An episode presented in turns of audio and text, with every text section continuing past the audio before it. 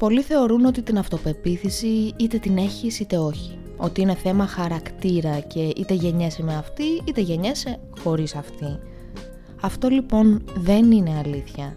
Η αυτοπεποίθηση είναι μια δεξιότητα. Είναι μια δεξιότητα που μαθαίνεται, είναι σαν ένας μυς που γυμνάζεται. Είναι μια συνήθεια. Υπάρχουν συνήθειες που μπορείς να αποκτήσεις για να νιώθεις περισσότερη αυτοπεποίθηση και σε αυτό το επεισόδιο θα μιλήσουμε για αυτές τις συνήθειες.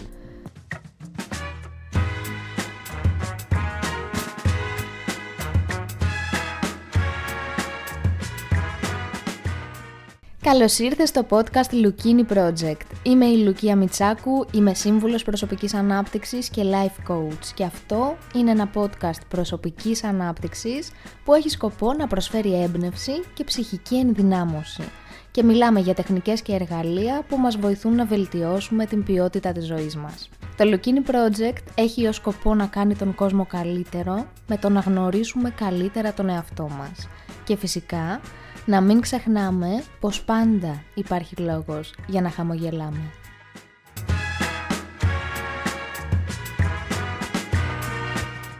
Καλώς ήρθες! Αυτό είναι το επεισόδιο νούμερο 47 του podcast Lukini Project και το 20 για την δεύτερη σεζόν και έχει τίτλο 7 τρόποι για να αποκτήσεις αυτοπεποίθηση. Σήμερα θα μιλήσουμε για την αυτοπεποίθηση. Τι είναι η αυτοπεποίθηση και τι δεν είναι, γιατί μας βοηθάει να έχουμε και με ποιους τρόπους μπορούμε να την αποκτήσουμε.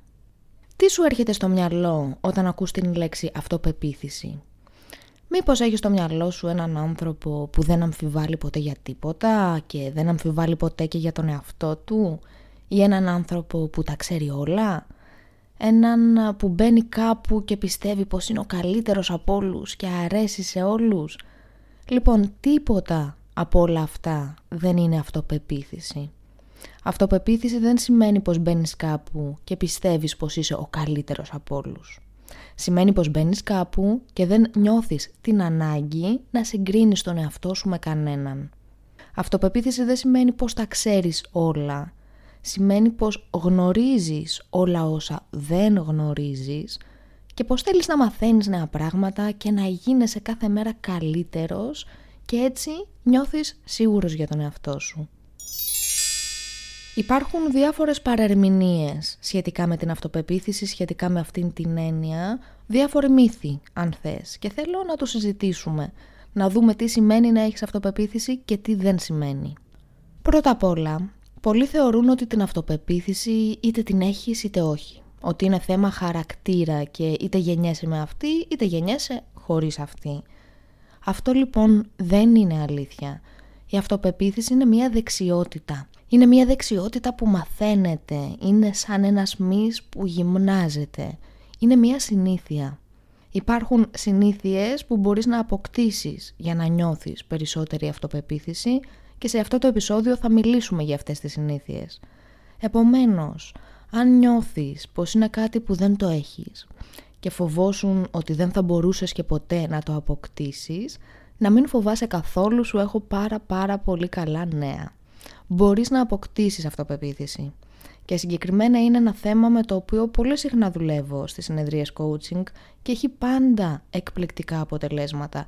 Γιατί, γιατί η αυτοπεποίθηση μαθαίνεται. Δεύτερον, πολλοί θεωρούν πως η αυτοπεποίθηση είναι μια σταθερή κατάσταση θα λέγαμε. Ότι όση αυτοπεποίθηση και αν έχεις, είτε είναι λίγη είτε είναι πολύ, αυτό το ποσοστό θα είναι σταθερό για πάντα. Ούτε αυτό είναι αλήθεια. Γιατί όλοι ανεξαιρέτως θα περάσουμε φάσεις της ζωής μας ή μικρές περιόδους που θα αμφιβάλλουμε για τον εαυτό μας. Που θα φοβόμαστε πως δεν μπορούμε να τα καταφέρουμε. Όλοι ανεξαιρέτως αυτό. Η αυτοπεποίθηση λειτουργεί περισσότερο σαν κύμα παρά σαν ευθεία γραμμή. Δεν είναι μία σταθερά. Ακόμα και οι άνθρωποι που έχουν δουλέψει πολύ πάνω σε αυτό και έχουν πολύ αυτοπεποίθηση, κάποια στιγμή θα αμφιβάλλουν ή επίσης μπορεί να έχουν πολύ αυτοπεποίθηση σε κάποιους τομείς της ζωής τους και σε άλλους πολύ λιγότεροι. Η συμβουλή μου είναι χρησιμοποίησε αυτές τις περιόδους αμφιβολίας για να επανεξετάσεις πολλά πράγματα και για να δημιουργήσεις νέα πράγματα. Γιατί όσο περίεργο και αν ακούγεται, μπορεί να είναι πολύ δημιουργικές αυτές οι φάσεις. Επομένως, δεν είναι αλήθεια η ιδέα ότι μόλις αποκτήσω αυτοπεποίθηση δεν θα φοβηθώ ποτέ ξανά. Δεν θα αμφιβάλλω ποτέ ξανά. Δεν ισχύει αυτό. Όλα τα συναισθήματα είναι μέρος της ζωής μας και θα τα νιώθουμε όλα και όλα σε κάτι μας χρησιμεύουν και δεν μπορείς να αποφύγεις κανένα συνέστημα και αν προσπαθείς να το αποφύγεις απλώς το διωγγώνεις. Ο στόχος δεν είναι να αποκτήσεις αυτοπεποίθηση για να μην φοβηθείς ποτέ ξανά.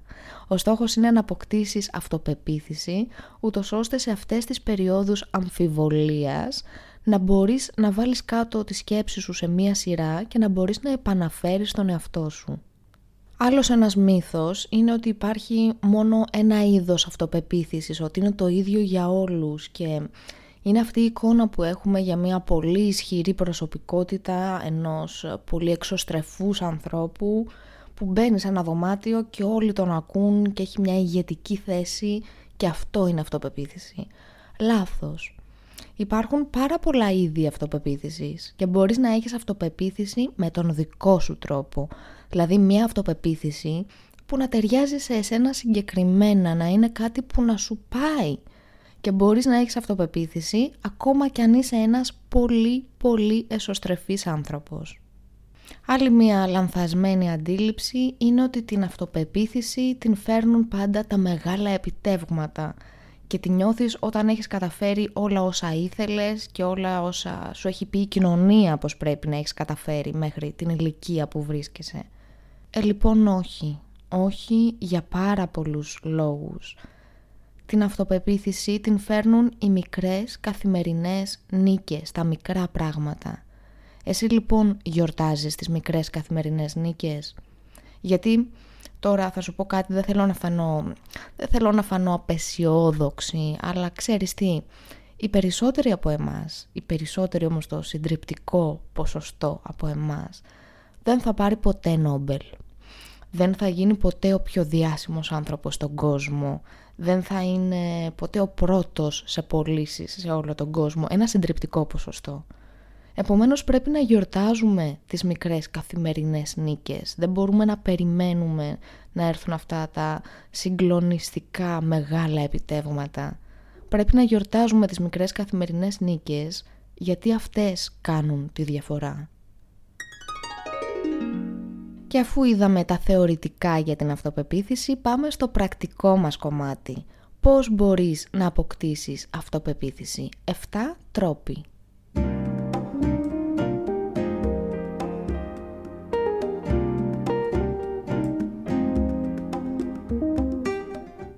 Νούμερο 1.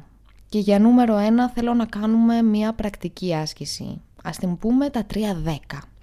Λοιπόν, θέλω να γράψεις τρεις λίστες με 10 πράγματα. 10 πράγματα που με κάνουν ξεχωριστό. Είναι η ενσυναίσθησή μου, είναι η δημιουργικότητά μου, είναι η αγάπη μου για κάτι, οτιδήποτε. Δεύτερη λίστα, 10 επιτυχίες μου, 10 πράγματα που έχω καταφέρει στη ζωή μου.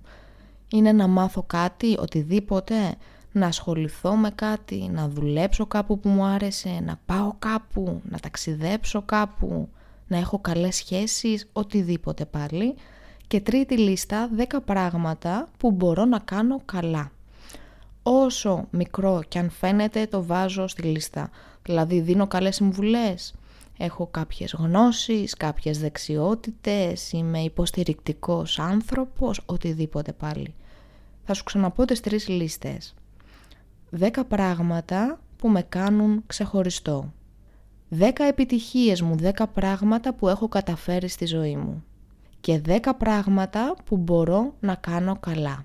Θέλω να φτιάξεις αυτές τις τρεις λίστες και θέλω να τις διαβάζεις κάθε πρωί που θα πίνεις τον καφέ σου ή κάθε βράδυ πριν κοιμηθείς ή όποτε θέλεις μέσα στη μέρα. Αλλά θέλω για ένα μήνα, ας πούμε, να τις διαβάζεις κάθε μέρα.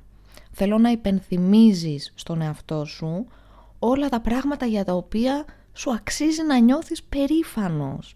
Γιατί τα ξεχνάμε. Γιατί όλοι τα ξεχνάμε. και γιατί όλοι χρειαζόμαστε μία υπενθύμηση. Και αυτή είναι μία καλή υπενθύμηση. Νούμερο 2. Μάθε να λες όχι. Για να νιώσεις περισσότερη αυτοπεποίθηση είναι σημαντικό να ξέρεις τι είναι σημαντικό για εσένα και να το υπερασπίζεσαι και να υπερασπίζεσαι τον εαυτό σου. Και αυτό τι σημαίνει; Πρακτικά αυτό σημαίνει να βάζεις όρια και να λες όχι όταν είναι κάτι που σου κάνει κακό, όταν είναι κάτι που δεν σε ενδιαφέρει καθόλου, δεν σου μιλάει καθόλου, όταν είναι κάτι που έρχεται σε αντίθεση με τις αξίες σου. Σου προτείνω να ακούσεις το 8ο επεισόδιο της πρώτης σεζόν με τίτλο «5 τρόποι για να μάθεις να λες όχι» και το 18ο επεισόδιο της πρώτης σεζόν με τίτλο «Πώς να θέτεις υγιή όρια στους άλλους». Είναι πολύ σημαντικό να λέμε όχι σε ό,τι έρχεται σε αντίθεση με τις αξίες μας. Και βέβαια για να το κάνουμε αυτό, για να λέμε όχι σε ό,τι έρχεται σε αντίθεση με τις αξίες μας, είναι πολύ σημαντικό να ξέρουμε και ποιες είναι οι αξίες μας. Και θέλω να αφιερώσουμε ένα επεισόδιο αποκλειστικά σε αυτό κάποια στιγμή. Όμως μέχρι τότε σκέψου λίγο ποιες είναι οι αξίες σου και μπορείς να μπεις και να ψάξεις και να γκουγκλάρεις και να βρεις μια λίστα με αξίες και να δεις τι είναι αυτό που είναι για εσένα πιο σημαντικό. Και μπορείς να κάνεις και στον εαυτό σου κάποιες ερωτήσεις. Ας πάμε με δύο ερωτήσεις. Όταν δεν δουλεύεις, έτσι, νούμερο ένα, όταν δεν δουλεύεις, τι σου αρέσει να κάνεις, τι κάνεις, τι θα ήθελες να κάνεις, που θέλεις να αφιερώνεις τον ελεύθερο χρόνο σου; Και δεύτερη ερώτηση, αφού έχεις πληρώσει όλα όσα πρέπει μέσα στο μήνα, τι κάνεις με τα υπόλοιπα χρήματα, πού τα ξοδεύεις συνήθως, δεν είναι ανάγκη να είναι πολλά τα χρήματα αυτά, αλλά πού τα ξοδεύεις, τα ξοδεύεις ε, σε φαγητό, σε βιβλία, στην προσωπική σου ανάπτυξη, σε ταξίδια, σε εξόδους με φίλους, οτιδήποτε. Εκεί που τα ξοδεύεις είναι κάτι που είναι για εσένα πολύ σημαντικό και έχει να κάνει πάντα με τις αξίες σου. Καταλαβαίνεις τι εννοώ; Σκέψου, έχεις κάνει πράγματα στο παρελθόν που να έρχονται σε αντίθεση με τις αξίες σου.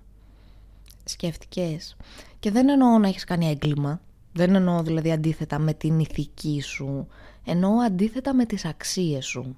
Αν στις αξίες σου είναι η οικογένεια και η φιλία και η κοινωνική ζωή και ο ποιοτικός χρόνος με αυτούς τους ανθρώπους και εσύ είτε κάνεις πολλές δουλειές που δεν σου αφήνουν καθόλου ελεύθερο χρόνο παρά μόνο για να φας, για παράδειγμα.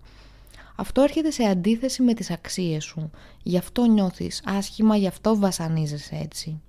Ή αν λες ναι σε όλους, σε κάθε χάρη που σου ζητάνε όλοι.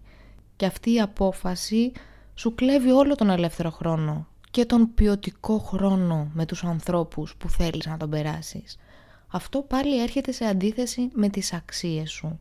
Τι εννοώ λοιπόν αξίες, αυτό ήταν ένα παράδειγμα. Να σου πω ότι ξέρεις πόσες δουλειές μου έχουν προτείνει ενώ ήμουν άνεργη και δεν μπορούσα να συντηρήσω τον εαυτό μου που έρχονταν σε αντίθεση με τις αξίες μου, αξίες έτσι, δεν μιλάω μόνο για ηθική, δεν, ε, κάτι που δεν σου κάθεται καλά. Δηλαδή κάποιες δουλειές δεν μου κάθονταν καλά. Ήξερα πως ήταν επίγον να βγάλω χρήματα για να φάω. Αλλά επίσης ήξερα πόσο άσχημα θα ένιωθα για τον εαυτό μου αν έκανα κάτι που δεν πιστεύω ή αν έκανα κάτι που διαφωνώ. Και αυτό που θέλω να σου πω είναι ότι θέλω να τις ζυγίζεις αυτές τις αποφάσεις. Γιατί το να κάνεις κάτι που έρχεται σε αντίθεση με όλο σου το είναι, δεν είναι δωρεάν. Είναι πανάκριβο και επηρεάζει το πώς βλέπεις τον εαυτό σου. Δεν σου λέω ότι αυτή η απόφαση που πήρα εγώ είναι η απόφαση που πρέπει να πάρεις εσύ. Είναι η απόφαση η σωστή για εσένα, έτσι, σε καμία περίπτωση. Σου λέω απλά ένα παράδειγμα. Εγώ έμεινα πιστή σε όσα πιστεύω, έμεινα πιστή στις αξίες μου και φυσικά είχε κόστος γιατί πάντα θα έχει, αλλά γι' αυτό μπορώ να νιώθω σήμερα καλά με τον εαυτό μου. Γι' αυτό νιώθω αυτοπεποίθηση ακόμα και όταν δεν είναι όλα λιμένα, που είναι το πιο συνηθισμένο να μην είναι όλα λιμένα. Θέλω να σκεφτείς, να ζυγίζεις λίγο αυτές τις αποφάσεις, δεν σημαίνει ότι πάντα θα είναι το σωστό για σένα το α ή θα είναι το σωστό για εσένα το β, αλλά θα το ζυγίζεις και θα ξέρεις εσύ ποιο είναι το σωστό για εσένα. Και θέλω να σκεφτείς και να γράψεις όσο μπορείς τις απαντήσεις σου. Το θέμα είναι ότι αν δεν λέμε όχι σε κάτι που έρχεται σε αντίθεση με τις αξίες μας, σταματάμε να εμπιστευόμαστε τον εαυτό μας, όπως ακριβώς κάνουμε με έναν άνθρωπο που μας υπόσχεται πράγματα και δεν τα τηρεί. Επομένως, αν κάνεις πράγματα που έρχονται σε αντίθεση με τις αξίες σου, ποτέ δεν θα νιώσεις αυτοπεποίθηση. Γιατί ξέρεις τι, τα όχι μας είμαστε, όχι τα ναι μας. Και κάποια όχι είναι εξαιρετικά σημαντικά για την ποιότητα της ζωής μας. Και κάποια όχι μας δίνουν μια πολύ ωραία αφορμή για να νιώσουμε περήφανοι για τον εαυτό μας. Και θέλω να τα λες αυτά τα όχι όταν πρέπει για να μπορείς να νιώθεις πολύ συχνά περήφανος για τον εαυτό σου. Νούμερο 3. Αφού είπαμε για τα όχι μας, να πούμε τώρα και για τα ναι μας.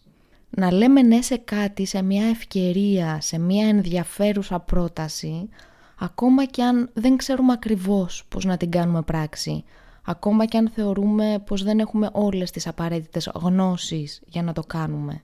Γιατί αυτό θα μας βάλει στην διαδικασία να μάθουμε καινούρια πράγματα, να αποκτήσουμε νέες δεξιότητες και αυτό είναι που θα μας χαρίσει τελικά αυτοπεποίθηση.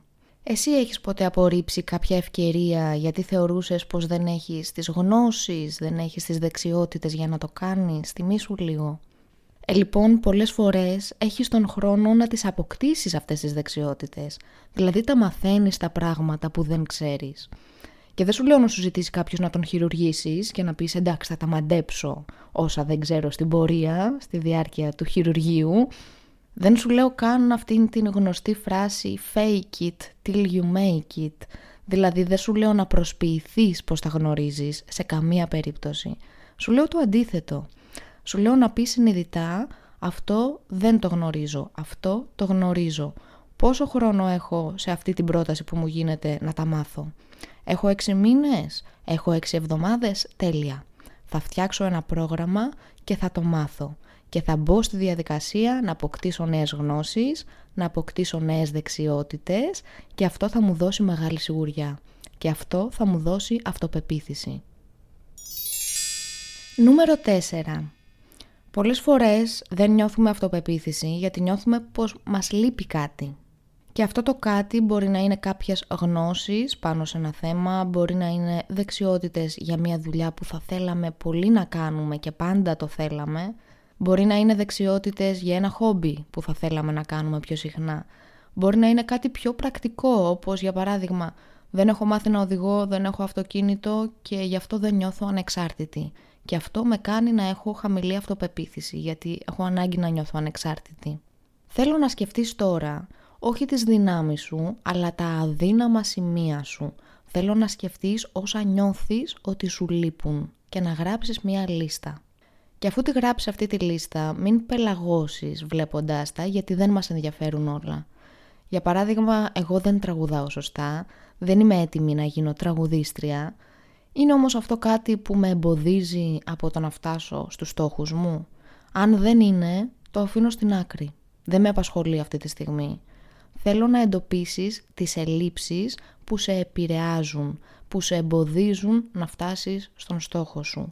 Και θέλω να φτιάξεις ένα πλάνο για το πώς μπορείς να καλύψεις αυτά τα κενά που νιώθεις ότι έχεις. Θέλω να ασχοληθείς με αυτό το ζήτημα. Δηλαδή να μάθεις νέα πράγματα, να αποκτήσεις νέες δεξιότητες, ακόμα και αν δεν σου δοθεί η ευκαιρία που λέγαμε πριν, ότι πρέπει να πεις ναι ή όχι, από μόνος σου. Και αυτό θα σου δώσει σιγουριά. Αυτό θα σου δώσει αυτοπεποίθηση και αυτό θα σου διώξει μακριά την αίσθηση πως σου λείπει κάτι. Ό,τι κενό λοιπόν εντοπίσεις που σε ενδιαφέρει πολύ και που νιώθεις ότι έρχεται σε σύγκρουση με το στόχο σου, σε εμποδίζει να φτάσεις στο στόχο σου, κάλυψε αυτό το κενό. Νούμερο 5. Θέλω να θυμάσαι πως για να έχεις αυτοπεποίθηση πρέπει να εμπιστεύεσαι τον εαυτό σου. Και για να εμπιστεύεσαι τον εαυτό σου πρέπει να είσαι ένας άνθρωπος άξιος εμπιστοσύνης, που σημαίνει να τηρείς τις υποσχέσεις που δίνεις στον εαυτό σου πάντα. Εντάξει, δεν θα γίνεται πάντα να τηρείς τις υποσχέσεις που δίνεις στον εαυτό σου τις περισσότερες φορές. Να ξέρεις ότι μπορείς να σε εμπιστευτείς. Νούμερο 6. Μην κυνηγάς την τελειότητα, γιατί υπάρχουν δύο τεινά. Πρώτον, δεν μπορείς να τη φτάσεις γιατί δεν υπάρχει. Και δεν νιώθεις έτσι ποτέ ικανοποιημένος με τον εαυτό σου και νιώθεις άσχημα και έχεις χαμηλή αυτοπεποίθηση γι' αυτό. Και δεύτερον, μπορεί να νιώθεις ότι την έφτασες και δεν έχεις τίποτα άλλο να μάθεις και έτσι σταματάς να προσπαθείς για το οτιδήποτε. Μην είσαι τελειομανής, μην συγκρίνεις τον εαυτό σου με τους άλλους, γιατί πάντα θα υπάρχει κάποιος που τα έχει πάει καλύτερα, που είναι πιο ταλαντούχος σε κάτι. Αν συγκρίνουμε τον εαυτό μας συνέχεια με τους άλλους, δεν θα έχουμε ποτέ αυτοπεποίθηση. Ο μόνος άνθρωπος με τον οποίο πρέπει να συγκρίνεσαι είναι ο εαυτός σου χθες. Πόσο βελτιώθηκες σε σχέση με χθες. Δηλαδή εγώ δεν είμαι τέλεια στο να κάνω podcast και σίγουρα στην Αμερική υπάρχουν εκατοντάδες άνθρωποι που το κάνουν καλύτερα από εμένα. Δεν με νοιάζει. Ναι, θα τους παρακολουθήσω, θα δω τι κάνουν διαφορετικά, θα μάθω από αυτούς. Αλλά το μόνο που με νοιάζει είναι να μπορώ σε κάθε επεισόδιο να είμαι λίγο καλύτερη. Να είμαι 1% καλύτερη, 2% καλύτερη. Αυτό είναι το μόνο που έχει σημασία. Εστίασε στην πρόοδο και φρόντισε κάθε μέρα να είσαι λίγο καλύτερος από χθες. Και ρώτησε τον εαυτό σου πώς μπορώ να γίνω καλύτερος, πώς μπορώ να μάθω περισσότερα, πώς μπορώ να το κάνω καλύτερα αυτό; Ψάξε τρόπους που θα σου μάθουν όσα χρειάζεται για να νιώθεις ότι κάθε μέρα προοδεύεις. Και αυτό είναι που θα σου δώσει αυτοπεποίθηση. Και θυμάμαι συχνά και ένα ρητό ενός Ιαπωνέζου μοναχού από το βιβλίο Zen Sin που έλεγε «Ένα λουλούδι δεν σκέφτεται να συγκρίνει τον εαυτό του με το λουλούδι δίπλα, απλώς ανθίζει». Νούμερο 7. Ποιες είναι οι αξίες σου, τι είναι για εσένα σημαντικό, ποιος είναι ο σκοπός της ζωής σου, γιατί νιώθεις ότι γεννήθηκες, τι είναι αυτό που θέλεις να κάνεις σε αυτόν τον κόσμο. Είναι αυτό που λέμε στα αγγλικά calling, ποιο είναι το κάλεσμά σου. Είναι να βοηθάς τους άλλους, είναι να ζωγραφίζεις, να ταξιδεύεις όλο τον κόσμο, να γράφεις, να διδάσκεις τους άλλους όλα όσα γνωρίζεις τι σου αρέσει περισσότερο από οτιδήποτε άλλο και σου αρέσει τόσο πολύ που νιώθεις ότι έχεις γεννηθεί γι' αυτό; Ποιο είναι το όνειρό σου; Αν σε ρωτήσω τώρα ποιο είναι το όνειρό σου, τι θα μου απαντήσεις αυθόρμητα; Το να ζούμε μια ζωή που είναι σε αρμονία με όλα τα παραπάνω, το να κάνουμε αυτό που μας αρέσει περισσότερο από οτιδήποτε άλλο, να ασχολούμαστε με κάτι που νιώθουμε πως κάνει τον κόσμο καλύτερο, να νιώθουμε πως αυτός είναι ο σκοπός της ζωής μου και τον ακολουθώ. Αυτό μας δίνει τεράστια σιγουριά και αυτοπεποίθηση. Γι' αυτό θα σε ξαναρωτήσω. Ποιο είναι το όνειρό σου; Σκέφτηκες; Ωραία. Τώρα θέλω να σκεφτείς το εξής. Είναι δικό σου αυτό το όνειρο; Ή στο έδωσε η κοινωνία; Ή στο έδωσαν οι γονείς σου; Είναι το δικό τους όνειρο στα αλήθεια; Ή είναι το όνειρο του συντρόφου σου, της συντρόφου σου, αν ζεις το όνειρο κάποιου άλλου, αν προσπαθείς για το όνειρο κάποιου άλλου, χωρίς να συνειδητοποιείς πως δεν είναι το δικό σου, ποτέ δεν θα νιώσεις αυτοπεποίθηση. Γιατί είναι κάτι που σου έχει επιβληθεί, δεν είναι δικό σου. Γι' αυτό δεν σου δίνει χαρά. Γι' αυτό δεν σου δίνει ασφάλεια και σιγουριά. Γι' αυτό δεν σε κάνει να έχεις αυτοπεποίθηση. Αν προσπαθείς να ακολουθήσεις το όνειρο που σου είπε η κοινωνία πως πρέπει να έχεις, ποτέ δεν θα νιώθεις χαρά και ποτέ δεν θα νιώθεις αρκετός. Ακόμα και αν είσαι πολύ καλός αυτό που κάνεις. Γιατί δεν θα χωράς μέσα σε αυτό το καλούπι, γιατί αυτή δεν είναι η δική σου θέση. Λοιπόν, θα το ξαναπώ και θέλω να το σκεφτείς πολύ καλά αυτές τις μέρες. Ποιο είναι το δικό σου όνειρο; Και τι μπορείς να κάνεις σήμερα κιόλας για να ζεις σε αρμονία με αυτό.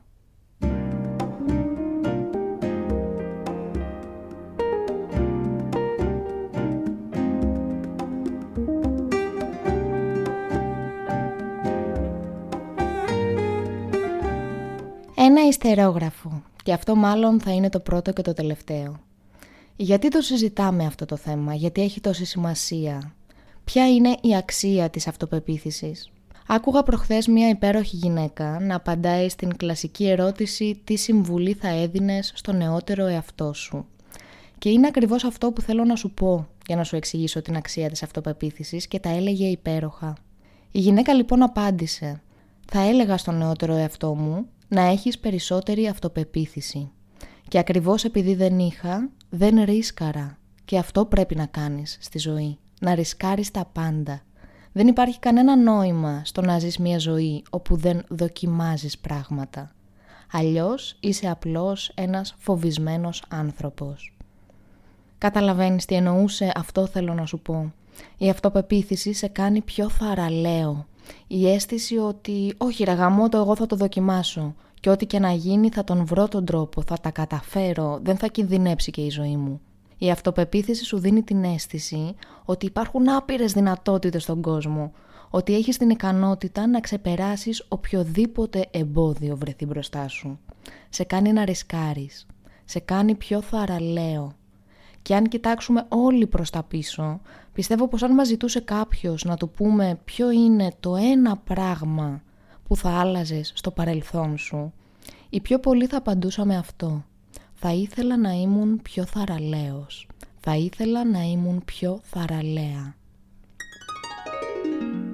Πώς θα τα λέμε, πώς θα επικοινωνούμε; Λοιπόν, lukini.gr υπάρχουν όλα τα podcast και πολλά ακόμα άρθρα που μπορεί να σε ενδιαφέρουν και τα λέμε μέσα από τα social media, facebook, σελίδα Lukini, group Lukini Project Podcast. Εκεί κάθε πέμπτη στις 7.30 το απόγευμα κάνουμε και την διαδραστική μας ακρόαση. TikTok, Λουκία Μιτσάκου με πολλά βίντεο και Instagram Λουκία Μιτσάκου και Λουκία Μιτσάκου Coaching. Και φυσικά επικοινωνείτε μαζί μου για ατομικές συνεδρίες coaching και μπορείτε να κάνετε πάρα πολλά πράγματα με αυτό το podcast, να κάνετε share στα social media, να κάνετε subscribe στην εφαρμογή που το ακούτε, να το κατεβάζετε κάθε φορά. Μπορείτε, αν θέλετε, να προτείνετε αυτό το podcast σε κάποιον φίλο σας και αν σου αρέσει τώρα το Lukini Project, μπορείς να το δείξεις την αγάπη σου με το να πας στην εφαρμογή του Spotify και στην εφαρμογή του Apple Podcast και να το βαθμολογήσεις με 5 αστεράκια. Και θα μου δώσει πραγματικά πολύ μεγάλη χαρά, θα κάνει μεγάλη διαφορά στο να μας βρουν και άλλοι άνθρωποι και ευχαριστώ πάρα πολύ εκ των προτέρων και ευχαριστώ πολύ όλους εσάς που το έχετε κάνει ήδη. Είμαι η Λουκία Μιτσάκου και σας ευχαριστώ πάρα πολύ για την ακρόαση. Σας ευχαριστώ πάρα πολύ που με εμπιστεύεστε με τον χρόνο σας. Σας ευχαριστώ πάρα πολύ που αφιερώνετε αυτόν τον χρόνο και περνάμε αυτόν τον χρόνο μαζί κάθε εβδομάδα. Θέλω να ξέρετε ότι είμαι πραγματικά ευγνώμων, είναι για εμένα πάρα πολύ σημαντικό και χαίρομαι που ασχολείστε με αυτά τα θέματα, που προσπαθείτε πολύ πρακτικά να βελτιώσετε τη ζωή σας, που φτιάξατε χρόνο για να ασχοληθείτε με την προσωπική σας ανάπτυξη. Θέλω να ξέρετε μέσα από την καρδιά μου ότι μου δίνει πάρα πολύ μεγάλη χαρά. Θέλω να πω ένα τεράστιο ευχαριστώ και ένα τεράστιο μπράβο για όλα αυτά που κάνετε πρακτικά τα λέμε πάλι την Τρίτη με το καινούριο μας επεισόδιο. Ένα πράγμα θα πω, ας ζήσουμε μία ζωή πολύ πιο θαραλέα. Να είστε καλά, να προσέχετε τον εαυτό σας και να μην ξεχνάμε πως πάντα υπάρχει λόγος για να χαμογελάμε. Και από εμένα, φίλοι, μεγάλο.